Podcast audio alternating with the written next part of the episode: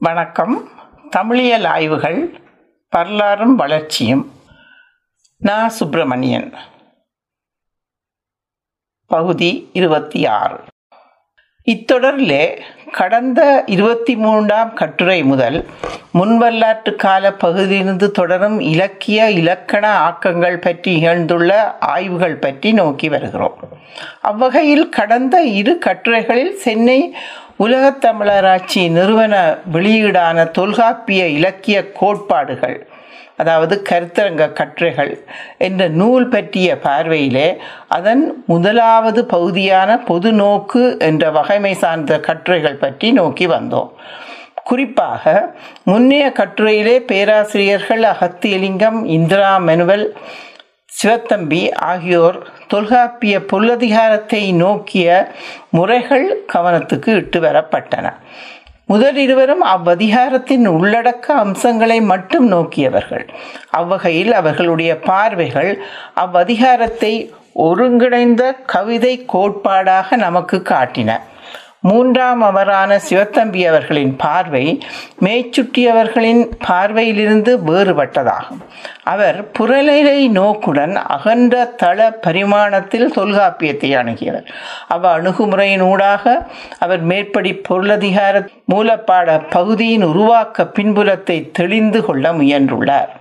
அவ்வகையில் அவ்வதிகாரத்தை அவர் அக்கால அனைத்திந்திய இலக்கிய சூழலுடன் குறிப்பாக வடமொழியின் இலக்கிய சூழலுடன் தொடர்பூர்த்தி நோக்கி விளக்கம் தந்துள்ளார் என்பதை கடந்த கட்டுரையின் பிற்பகுதியில் நோக்கியுள்ளோம்.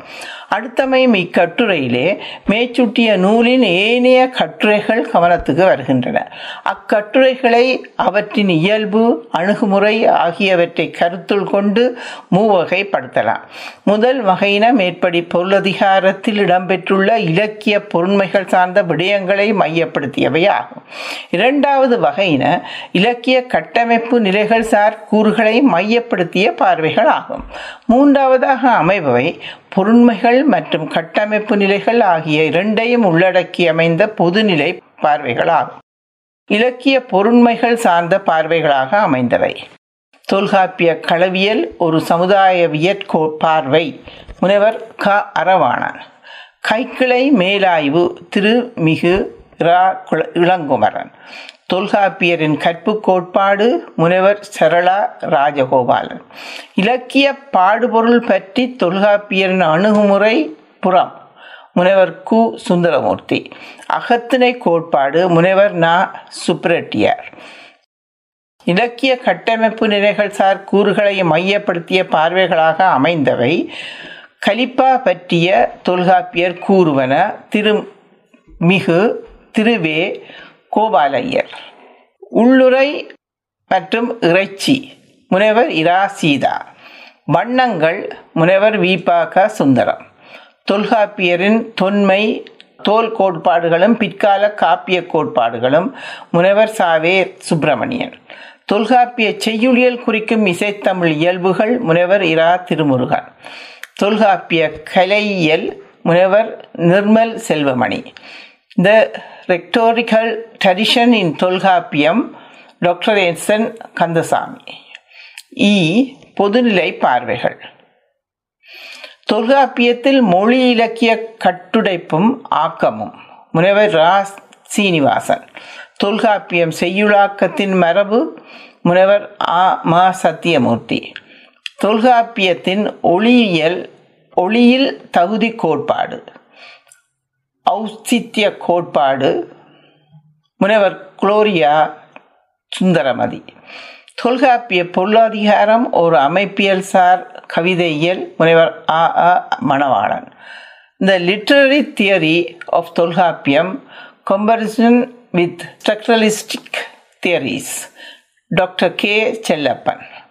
Tolkappiyam Porulathikaram and Sanskrit alankara literature comparison doctor K Meenakshi. மொழி புனர் இயல்பு முனைவர் சேவை சண்முகம். செய்யுளாக்கத்தில் இடைச்சொற்களின் பங்கு முனைவர் கு. வே. பாலசுப்பிரமணியன் மேற்சுட்டியவாறான மூவகைசார் கட்டுரைகளின் தலைப்புகளே அவற்றின் பொன்மைகளை உணர்த்த வல்லன. இவை ஒவ்வொன்றையும் தனித்தனியாக விளக்கி பேசுதல் இத்தொடரிலே சாத்தியமில்லை.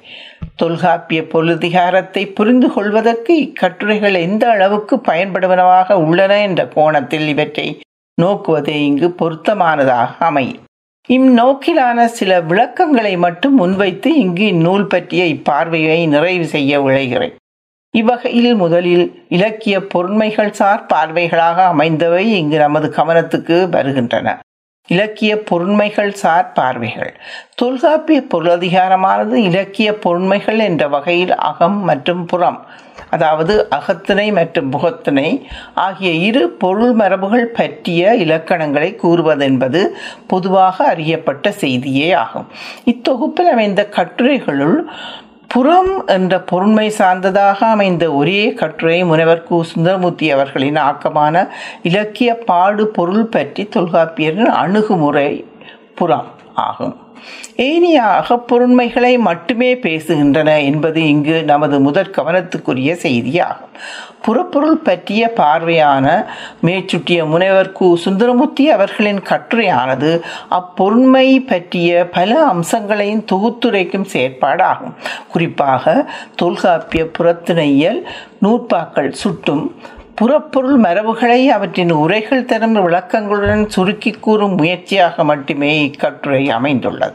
அகப்பொருண்மையை ஆய்வு நிலையில் எடுத்துரைக்கும் கட்டுரைகளில் மூவகை அணுகுமுறைகளை நோக்க முடிகிறது அவற்றில் ஒரு அணுகுமுறை அகப்பொருள் மரபு முழுவதையும் தொகுத்துரைத்தல் என்ற வகையிலானதாகும். இது மேலே நாம் நோக்கிய முனைவர் கு. சுந்தரமூர்த்தி அவர்களின் புறப்பொருள்சார் கட்டுரை போன்ற அணுகுமுறை ஆகும் இவ்வகையில் அகப்பொருளில் அமைந்த ஒரே கட்டுரை முனைவர் நா. சுப்ரெட்டியாரின் அகத்திணை கோட்பாடு ஆகும். இது பொருளதிகாரத்தின் அகத்திணையியல் களவியல் கற்பியல் ஆகியவற்றின் சாராம்சங்களை தொகுத்து தந்துள்ளது. அகப்பொருள் மரபுசார் கட்டுரைகளில் புலப்படும் இன்னொரு அணுகுமுறை எனத்தக்கது அகப்பொருள் பரப்பின் குறித்த ஒரு இயற்பொருண்மையை விளக்கி உரைக்கும் முறைமை ஆகும். முனைவர்கள் அரவாணன் மற்றும் சரளா ராஜகோபாலன் ஆகியோருடைய கட்டுரைகள் இவ்வகையினவாகும். அவை முறையே மேற்றுட்டிய களவியல் மற்றும் கற்பியல் ஆகியவற்றை மையப்படுத்திய பார்வைகள் ஆகும் மேற்படி இருவரும் முறையே தமிழரின் அகத்திணை மரபின் முக்கிய கூறுகளான களவியல் மற்றும் கற்பியல் சார் கோட்பாடுகளை சமகால ஆய்வு சமூகம் எவ்வாறு புரிந்து கொள்ள வேண்டும் என்பதை எடுத்து பேச விளைந்தவர்களாவார் அந்நோக்கிற்கேற்ப அவர்கள் சமகால சமூக பண்பாட்டு பின்புலத்தில் அவற்றுக்கு விளக்கங்கள் தரவும் முயன்றுள்ளனர் அறவாணர் அவர்களின் கட்டுரையின் தலைப்பிலே இடம்பெற்றுள்ள சமுதாயவியற் பார்வை என்ற தொடரானது அவர் நோக்கு நிலையை தெளிவாகவே உணர்த்துவதாகும். சரளா ராஜகோபாலன் அவர்கள் அரவாணனைப் போல் மேற்படி சமுதாயவியற் பார்வை என்ற வகையிலே நோக்க முற்பட்டவர் அல்லர். அவர் கற்பியல் சார்ந்த பொது விளக்கம் ஒன்றை முன்வைக்கவே முயன்றுள்ளார். ஆயினும் அவருடைய எடுத்துரைப்பிலே சமூக பார்வையின் சாயலையும் அவதானிக்க முடிகிறது. இவர்களுடைய இப்பார்வைகளை பற்றி புரிந்து கொள்வதற்கு முதலிலே மேற்படி களவியல் கற்பியல் ஆகியவை பற்றிய பொது விளக்கம் ஒன்று இங்கு அவசியமாகிறது. பண்டை தமிழ் இலக்கிய மரபின் ஒரு கூறான களவியல் என்பது திருமணம் என்ற குடும்ப பந்தம் ஏற்படுவதற்கு முற்பட்டதாக காதலி காதலன் உறவுசார் அனுபவ நிலைகளையும் கற்பியல் என்பது திருமண பந்தத்தின் பின்பற்றதான மனைவி கணவன் உறவு நிலைசார் அனுபவ நிலைகளையும் சுட்டி நிற்பன என்பது பொதுவாக அறியப்பட்ட செய்திகளே ஆகும். களவு என்ற சொல்லானது பிறரால் அறியப்படாத வகையில் மேற்கொள்ளப்படும் தொடர்பு என்ற பொருளையும் கற்பு என்பது சமுதாயத்தால் கற்பிக்கப்பட்ட அதாவது அங்கீகரிக்கப்பட்ட வாழ்வியல் நடைமுறை என்ற பொருளையும் சந்து நிற்பதாகும். நமக்கு கிடைத்துள்ள தொன்மையான தமிழக்கியங்களான சங்க பாடல்களில் பெரும்பகுதியான அகப்பாடல்கள் மேற்படி இருவகைசார் வாழ்வியல் உணர்வுகளில் ஒன்றை பற்றிய வெளிப்பாடுகளாக திகழ்வனவே ஆகும். இவ்வகைசார் உணர்வு கோலங்களுக்கு பின்புலங்களாக திகழ்ந்திருக்கக்கூடிய புலமை மரபுகள் பற்றிய இலக்கணங்களையே தொல்காப்பிய பொழுதிகாரத்தின் அகத்திணை பகுதிகள் விவரிக்கின்றன. அவ்வகையிலேயே களவியல் மற்றும் கற்பியல் என்பன பொருளாதிகாரத்தில் இடம்பெற்று உள்ளன மேற்படி களவியல் பற்றி நோக்க முற்பட்ட அறவாணன் அவர்கள் இவற்றில் களவியல் சார்ந்த இலக்கியங்கள் அதாவது பாடல்கள் உருவாவதற்கும் அவை இலக்கண நிலையில் எடுத்து பேசப்படுவதற்கும் பின்புலமாக தேர்ந்திருக்கக்கூடிய தமிழகத்தின் பண்டைய சமுதாய நிலை பற்றி நோக்கம் உட்பட்டுள்ளார் திருமணத்துக்கு முன்னான ஆண் பெண் உறவு என்பது பழங்குடி சமுதாயங்களின் பொதுவான ஒரு இயங்கு நிலைதான் என்பதை பல சான்றுகளின் ஊடாக எடுத்து பேசும் அவர் பண்டைய தமிழ் சூழலில் களவியல் இயங்கு நிலைகளையும் அவ்வாறே காண்கிறார். இவ்வாறான களவியல் இயங்கு நிலையானது தொல்காப்பியத்தில் ஒரு இலக்கிய பொருட்கூறாக இடம்பெற்றமைக்கான சூழல் தொடர்பான அவருடைய புரிதல் ஒன்று இங்கு பதிவு பெற வேண்டிய முக்கியத்துவமுடையதாகும். அப்புரிதல் வருமாறு. களவு என்பது ஒப்புக்கொள்ளப்பட்ட உறவாக இருந்து வந்துள்ளது. அதுதான் கற்பு என்ற திருமண முறைக்கும் முன் அனைத்து பண்டைய சமுதாயங்களிலும் நிலவியிருத்தல் வேண்டும். களவுறவினால் நேர்ந்த சமுதாய சிக்கலே கற்பு என்ற திருமண கரணத்திற்கு வழிவகுத்திருக்க வேண்டும். களவு ஒரு பக்கமும் கற்பு ஒரு பக்கமும் ஒரே காலத்தில் இருந்திருத்தல் வேண்டும். அக்கால நிலையையே தொல்காப்பியர் பதிவு செய்திருப்பதாக கருதுதல் வேண்டும். மேற்படி நூல் பக்கம் நூற்றி நாற்பத்தாறு. சரளா ராஜகோபாலன் அவர்கள் கற்பியல் பற்றிய கட்டுரையிலே முதலிலே கற்பு என்ற சொற்பொருளுக்கான மரபுசார் விளக்கங்கள் சிலவற்றை முன்வைப்பதோடு இத்தொடர்பிலான தமது கருத்தையும் பின்வருமாறு பதிவு செய்துகிறார். கற்பித்தல் என்ற பொருளில் வழங்கப்பட்ட கல்வி என்ற சொல்லானது தலைவனால் தலைவிக்கு கற்பிக்கப்படுதலின் கற்பு வாழ்க்கை என்ற பொருளை பின்னர் பெற்றது. நாளடைவில் அச்சொல் மகளிர்க்குரிய சிறப்பான ஒழுக்கமாக பண்புடைமையாக இலக்கண இலக்கியங்களிலே ஆளப்பட்டு உள்ளது இக்கற்பு என்னும் பண்பு மகளிருக்கு மட்டுமே உரித்தாயிற்று. இதனை அடுத்து மேற்படி கற்பியலின் தொடக்க நிலையான திருமணச் சடங்கின் முக்கியத்துவம் அதன் தோற்ற காரணிகள் தலைவியின் அதாவது மனைவியின் கற்பை காக்கும் சிந்தனை பின்புலம் மற்றும் தலைமகனின் அதாவது கணவனின் பரத்தமை சார்ந்த இயங்கு நிலைகளை மையப்படுத்திய இலக்கிய இலக்கண செய்திகள் ஆகிய பலவற்றையும் பற்றியும் அவர் விமர்சன நோக்குடன் எடுத்துரைத்துள்ளார். அகப்பொருள் மரபு சார்ந்த கட்டுரைகளின் அணுகுமுறைகளுள் மூன்றாவதாக நமது கவனத்துக்கு வருவது அகத்திணையின் பொருண்மைகளில் ஒன்றை நுனித்து நோக்கும் முறைமையாகும். திருமுகு ரா இளங்குமரனின் கைக்கிளை மேலாய்வு என்ற கட்டுரையானது மேற்படி மூன்றாவது வகை சார்ந்ததாகும். அகத்திணை பொருண்மைகளில் ஒன்றான கைக்கிளை பற்றிய சிறப்பு விளக்கமாக இது அமைந்துள்ளது. இக்கட்டுரையிலே அவர் கைக்கிளை என்ற அப்பொருண்மைக்கு மறுவாக வழங்கி வரும் விளக்கங்களிலிருந்து மாறுபட்டதொரு விளக்கத்தை முன்வைக்க முயன்றுள்ளார். கைக்கிளை என்ற சொல்லுக்கு மரபாக வழங்கி வந்த பொருளானது ஒரு தலைக்காதல் என்பதாகும். அதாவது ஆண் அல்லது பெண் ஆகிய இருவரில் ஒருவர் மட்டுமே மற்றவர்கள் மாட்டுக்கொள்ளும் காதலும் அதனால் அவர் எய்தும் உளக்கிளர்ச்சிகளுமே கைக்கிளை என வழங்கப்பட்டு வந்துள்ளது. இவ்வாறான உணர்வெழுச்சி சார் இலக்கிய வெளிப்பாடுகளின் இயல்பை குறிக்கும் வகையிலேயே தொல்காப்பிய அகத்திணை இயலில் கைக்கிளை என்ற ஒரு தனித்திணை பற்றிய செய்திகள் இடம்பெற்று உள்ளன. இத்திணைப்பொருளின் பொருண்மையை சுட்டும் வகையில் அகத்திணையியலில் அமைந்துள்ள நூற்பாவானது அதனை குறிப்பாக ஆணொருவன் பெண்ணொருத்தி மீது கொள்ளும் ஒருதலை காதலின் வெளிப்பாடாகவே காட்டுவதாகும். அந்நூற்பா வருமாறு. காமஞ்சாலா இளமையோள் வயின். ஏமஞ்சாலா இடும்பை எய்தி. நன்மையும் தீமையும் என்றிரு திறத்தால் தன்னெடும் அவளோடும் தருக்கிய புணர்த்து சொல்லெதிர் பெறா அன் சொல்லி இன்புறல் புள்ளி தோன்றும் கைக்கிளை குறிப்பே. தொல்காப்பியம் பொருள். அதிகாரம் அகத்திணையல் நூற்பா ஐம்பத்தி மூன்று இந்நூற்பா உணர்த்தும் பொதுவான சுருக்கமான செய்தி குறித்த ஆணொருவனின் கவனத்தை ஈர்த்த அப்பன் காமத்துக்குரிய பருவநிலை எய்தாதவள் என்பதும் அதனால் அவ்வான் தன்னளவில் மட்டுமே உளக்கிளர்ச்சிகள் எய்துகிறான் என்பதுமே ஆகும். இந்நூற்பாவுக்கு அமைந்த உரைகளும் இவ்விளக்கத்தையே தருவனவாகும். இவ்வாறான இந்நூற்பா பொருண்மைக்கு வேறுபட்ட நிலையிலான புதியதொரு விளக்கத்தை தரும் முயற்சியையே திருமுகிறா இளங்குமரன் அவர்கள் மேற்படி கட்டுரையில் மேலாய்வு என்ற வகையில் மேற்கொண்டுள்ளார். இத்தொடர்பில் மேற்படி தொல்காப்பிய அகத்திணையியல் நூற்பா செய்திகளையும் பின்னைய அகத்திணைசார் இலக்கணங்களின் தரவுகளையும் நுனித்து நோக்கியுள்ள அவர் மேலாய்வு முடிவு என்ற வகையில் முன்வைக்கும் செய்தி குறித்த ஆணொருவனின் கவனத்தை ஈர்த்த அப்பன் காமத்துக்குரிய பருவநிலை எய்தியவளே என்பதும் அவ்வகையில் கைக்கிளை என்பது காதலின் தொடக்க நிலையே சுட்டி நிற்பது என்பதுமே ஆகும். அதாவது கைக்கிளை என்பது அகவொழுக்கத்தின் அரும்பு நிலை என்பதே அவர் கட்டுரையில் தந்துள்ள புது விளக்கம் ஆகும். அடுத்து இலக்கிய கட்டமைப்பு கூறுகளை மையப்படுத்திய பார்வைகள் கவனத்துக்கு வருகின்றன. இலக்கிய கட்டமைப்பு கூறுகளை மையப்படுத்திய பார்வைகள். இலக்கிய ஆக்கம் ஒன்றின் கட்டமைப்பு கூறுகள் எனப்படுபவை பொதுவாக கற்பனை அம்சங்கள் குறிப்பாக உத்திகள் மற்றும் மொழிசார் வெளிப்பாட்டு நிலைகள் என இருவகைப்படுவன. இத்தொகுப்பில் இடம்பெற்றுள்ள இலக்கிய கட்டமைப்பு கூறுகள் சார் கட்டுரைகள் என மேலே சுட்டியவை மேற்படி இருவகைகள் சார்ந்த பார்வைகளாக அமைந்தனவே ஆகும். இவற்றுள் முனைவர் இரா சீதா அவர்களின் உள்ளுரை மற்றும் இறைச்சி என்ற கட்டுரையும் டாக்டர் எஸ் என் கந்தசாமி அவர்களின் இந்த ரெட்டோரிக்கல் ட்ரெடிஷனின் தொல்காப்பியம் என்ற கட்டுரையும் மேற்சுட்டிய முதல் வகையினவாகும். ஏனவே மொழிசார் வெளிப்பாட்டு நிலை சார்ந்தனவாகும். இவ்விரு வகை கட்டுரைகள் பற்றிய பார்வையிலே முதலிலே கற்பனை அம்சங்கள் பற்றிய கட்டுரைகளை நோக்குவோம்.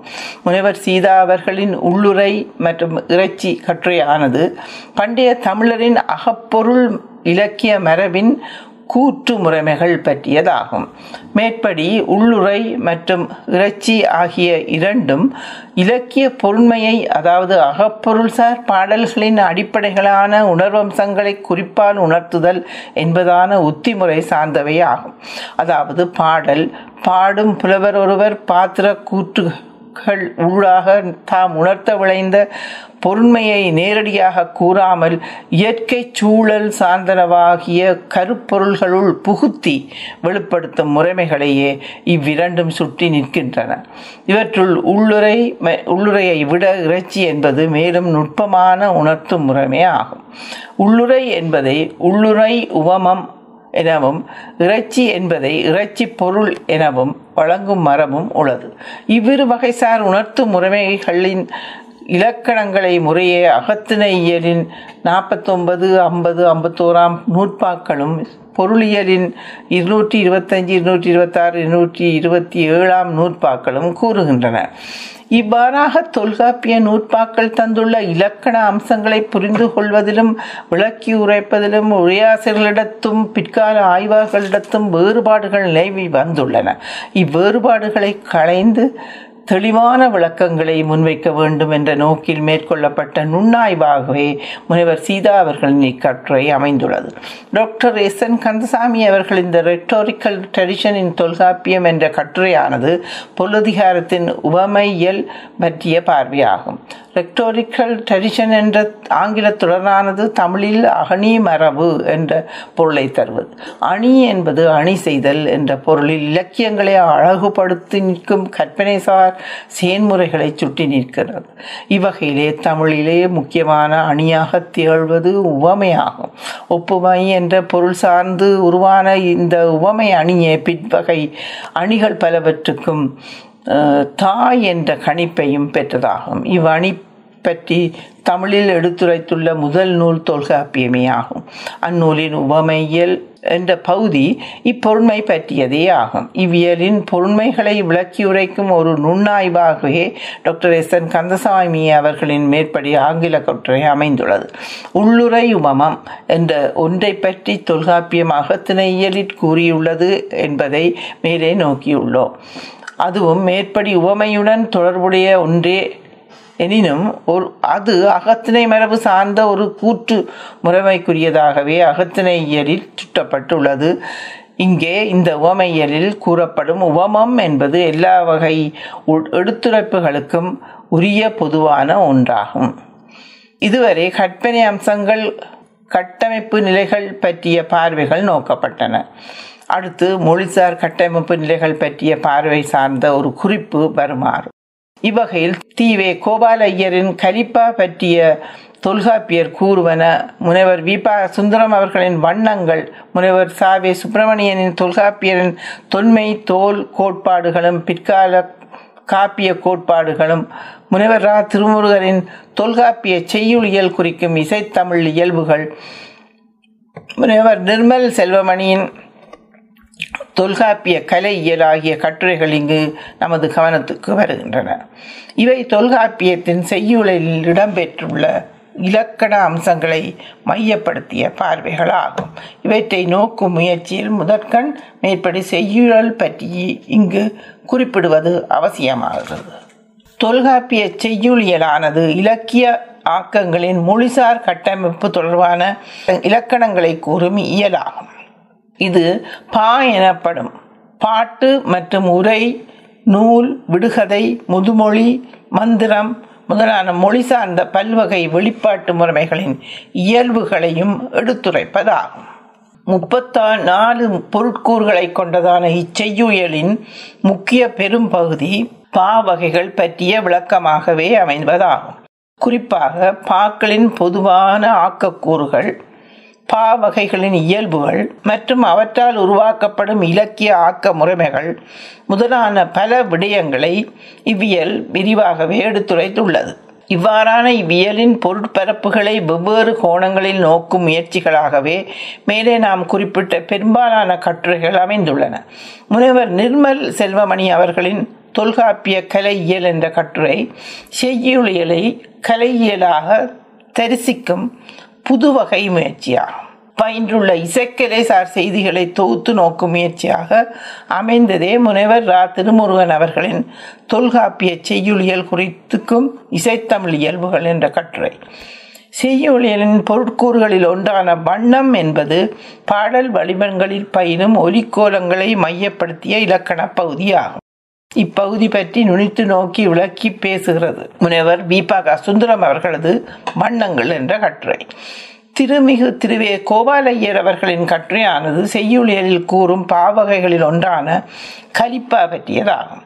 துள்ளலோசை கொண்டதான இப்பாவகையானது ஒத்தாளசை கலிப்பா கலிவன் பாட்டு கொச்ச கலிப்பா உளன் களி என நால்வகை அமைப்புகள் கொண்டதாகும். இவற்றுள் ஒத்தாழசை மற்றும் கொச்சகளி ஆகியன பல்வேறு வடிவ நிலைகள் கொண்டனவாகும். இவ்வாறான இப்பாவகை தொடர்பாக மேற்படி செய்யுளியில் தந்துள்ள இலக்கணங்களே திரு வே. கோபாலையர் அவர்களால் இக்கட்டுரையிலே விளக்கி உரைக்கப்பட்டுள்ளன. இவ்வாறாக அமைந்த கட்டமைப்பு சார் கட்டுரைகளுள் தனிக்கவனத்துக்குரியதொன்றாக அமைவது முனைவர் சாவே சுப்பிரமணியன் அவர்களின் தொல்காப்பியரின் தொன்மை தோல் கோட்பாடுகளும் பிற்கால காப்பிய கோட்பாடுகளும் என்ற கட்டுரை. மேற்படி செய்யுளியலில் சுற்றி நிற்கும் இரு இலக்கிய ஆக்க முறைமைகளையும் பிற்கால பேரிலக்கிய வகையான காப்பியத்தையும் ஒப்பு நோக்கும் முயற்சியாகும். அவ்வொப்பியல் நோக்கின் ஊடாக தமிழின் இலக்கிய கட்டமைப்பு சார் இயங்கு நிலையில் புலப்படும் முக்கிய வளர்ச்சி போக்கொன்றை இக்கட்டுரை நமக்கு அடையாளம் காட்ட முயன்றுள்ளது. அவ்வகையிலேயே இது தனிக்கவனத்துக்குரியதாகிறது செய்யுளியலிலே இலக்கிய ஆக்க முறைமைகள் என்ற வகையில் அம்மை அழகு தொன்மை தோல் விருந்து இயைபு புலன் இழைவு ஆகிய எண்வகைகள் எடுத்துரைக்கப்பட்டுள்ளன. இவை எண்வகை வெனப்புகள் எனவும் வழங்கப்படுவன. இவையே தமிழின் இலக்கிய வகைமை பற்றிய சிந்தனையின் சொல் சான்றுகளாக திகழ்வனவாகும். இவற்றில் தொன்மை மற்றும் தோல் ஆகியவற்றுக்கு மேற்படி செய்யுளியல் தந்துள்ள இலக்கணங்கள் வருமாறு.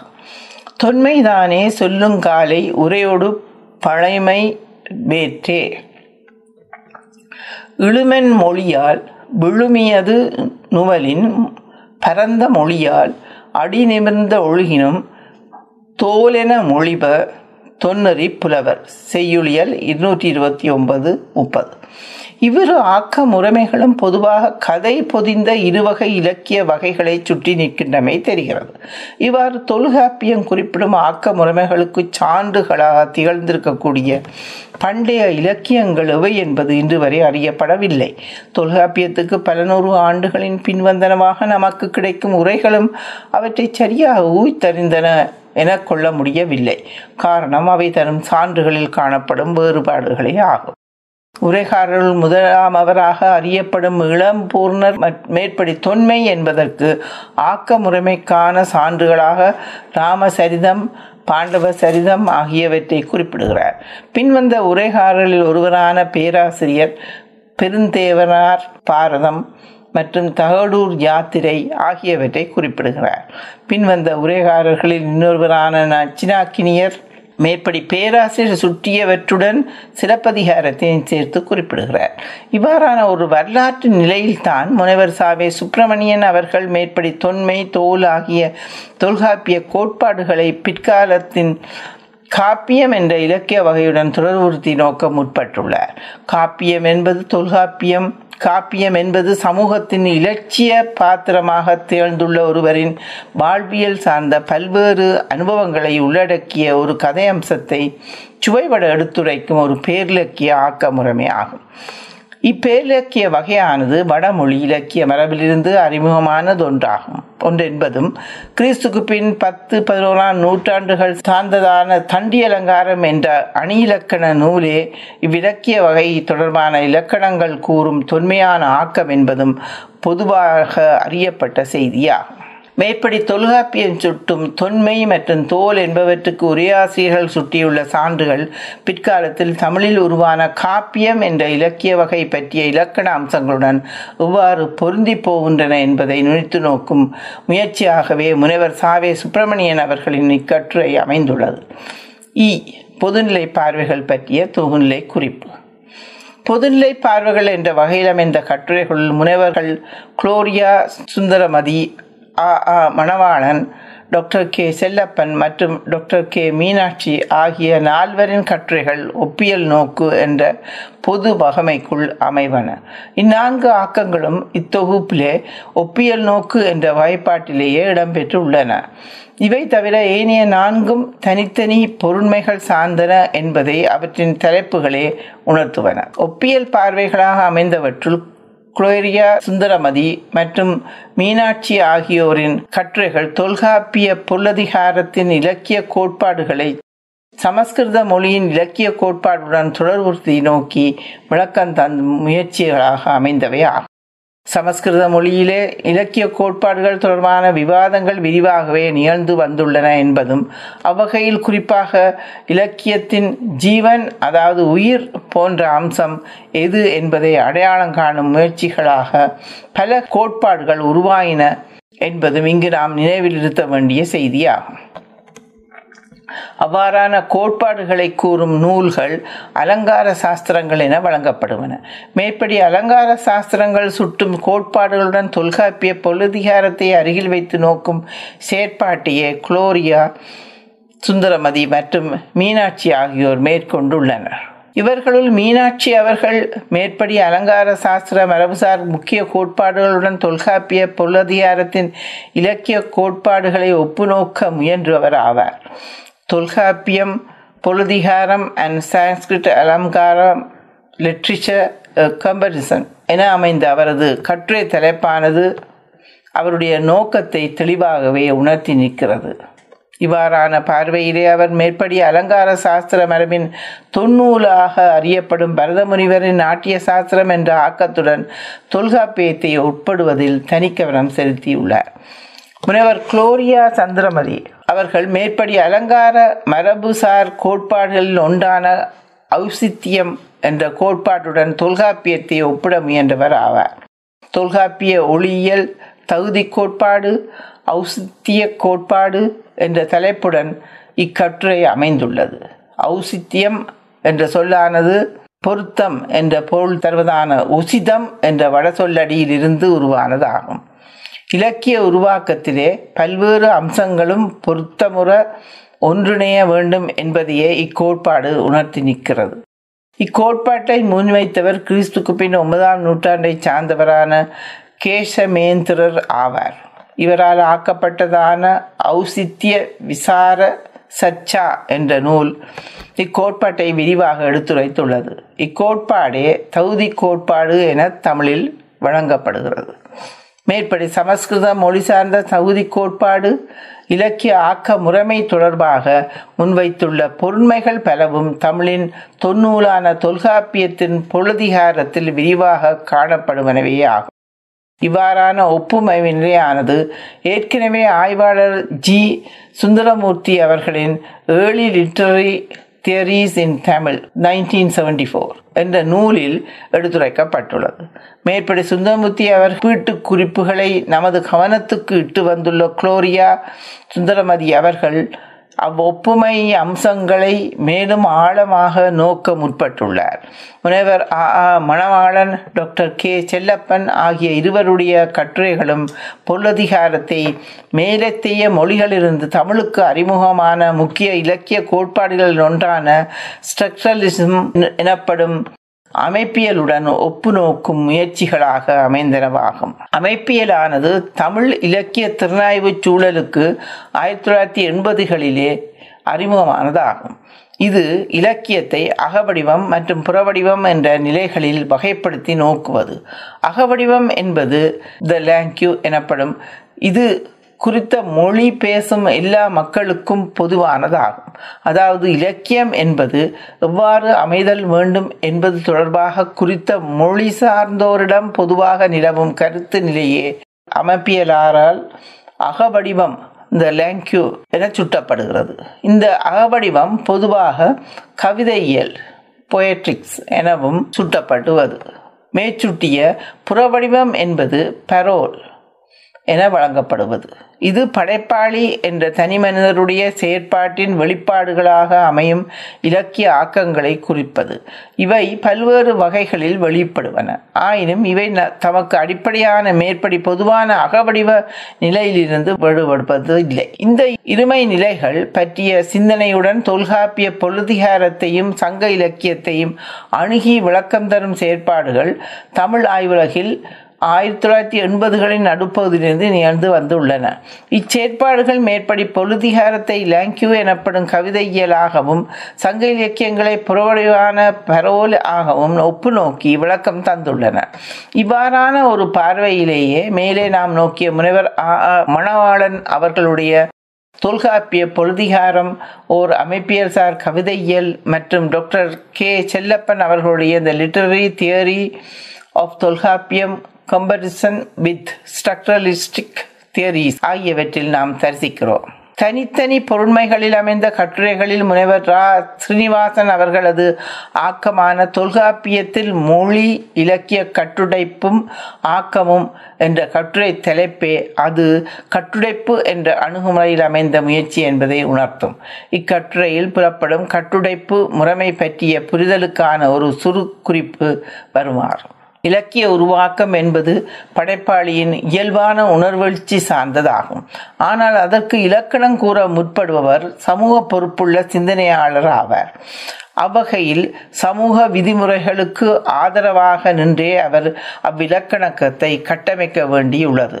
குறிப்பாக தனிப்பாடல்களாக அமைந்த சங்க பாடல்களுக்குள் எவ்வித வாழ்க்கை தொடர்ச்சியும் இல்லை. ஆனால் தொல்காப்பியம் கூறும் அகப்பொருள் இலக்கணமானது குறித்த ஒரு பாத்திரத்தின் அடுத்தடுத்த நிகழ்வுகள் என கருதத்தக்க வகையில் அமைந்துள்ளது. அதாவது களவு நிலையிலான காதலை கற்பு நிலைக்குரியதான திருமண உறவுக்கு இட்டு வர வேண்டும் என்பதான சமூக விதியை தொல்காப்பியம் எதிரொலித்துள்ளது. மேற்படி கட்டுரை பற்றிய புரிதலுக்கான ஒரு அம்சமாக மட்டுமே எனது மேற்படி குறிப்பு இங்கு பதிவாகி உள்ளது முனைவர் ஆ. மா. சத்தியமூர்த்தி அவர்களின் தொல்காப்பியம் செய்யுளாக்கத்தின் மரபு என்ற கட்டுரையானது பொருளதிகார இறுதி இயலாக அமைந்ததான மரபியல் பற்றிய விளக்கம் ஆகும் மரபு என்ற சொல்லின் பொருண்மை மற்றும் செய்யுளாக்கத்தில் மரபு பேணுவதன் அவசியம் ஆகியவற்றை இக்கட்டுரை எடுத்துரைத்துள்ளது. முனைவர் சேவை சண்முகம் அவர்களின் மொழி புணர் இயல்பு என்ற கட்டுரை பொருள்கோள் அதாவது இலக்கிய ஆக்கத்தை வாசகர் பொருள் கொள்ளும் முறைமை என்ற இலக்கணக்கூறு சார்ந்ததாகும். படைப்பாளி நிலையிலும் வாசகர் நிலையிலும் முக்கியமான இந்த அம்சம் தொடர்பான குறிப்புகள் தொல்காப்பியத்தின் எழுத்ததிகாரம் சொல்லதிகாரம் மற்றும் பொருளதிகாரம் ஆகிய மூன்றிலும் விரவி காணப்படுவனவாகும். இவை அனைத்தையும் தொகுத்து நோக்கும் முயற்சியாகவே முனைவர் சேவை சண்முகம் அவர்களின் இக்கட்டுரை அமைந்துள்ளது. செய்யுளாக்கத்தில் இடைச்சொற்களின் பங்கு என்ற தலைப்பிலான முனைவர் கு. வே. பாலசுப்பிரமணியன் அவர்களின் கட்டுரையின் தலைப்பே அதன் பொருளை தெளிவுறுத்துவர். இக்கட்டுரை இடைச்சொற்களின் பயன்பாடு பற்றி பேசுவது என்ற வகையில் சொல்லதிகாரம் சார்ந்தது என்பதும் வெளிப்படை. செய்யுளாக்கம் என்ற பொழுதிகார பொன்மையுடன் சார்த்தி எழுதப்பட்ட வகை இது இத்தொகுப்பில் இடம்பெற்றதாக கருத வேண்டியுள்ளது. இறுதி இரண்டு கட்டுரைகளும் சொற்றொடர் தொடரும் நிலைகள் பற்றி பேசுவன என்ற வகையில் இவை இத்தொகுப்பிலே தொடர் நோக்கு என்ற தனி வகைப்பாட்டில் இடம்பெற்றுள்ளன. தொல்காப்பிய இலக்கிய கோட்பாடுகள் அதாவது கருத்தரங்க கட்டுரைகள் என்ற நூல் பற்றிய பார்வை இத்துடன் நிறைவுக்கு வருகிறது. இந்நூலில் இடம்பெற்ற கட்டுரைகளில் பல தனித்தனியாக விரிவாக நோக்கப்பட வேண்டிய பொறுப்பரப்பு உடையனவாகும். இத்தொடரின் தேவைக்கேற்ற வகையில் அவை பற்றிய அறிமுக குறிப்புகள் மட்டுமே இங்கு முன்வைக்கப்பட்டன. இனிவரும் சந்தர்ப்பங்களில் தேவை ஏற்படும் பொழுது இவை பற்றிய மேலும் விரிவாக நோக்கலாம். தொடரும். நன்றி.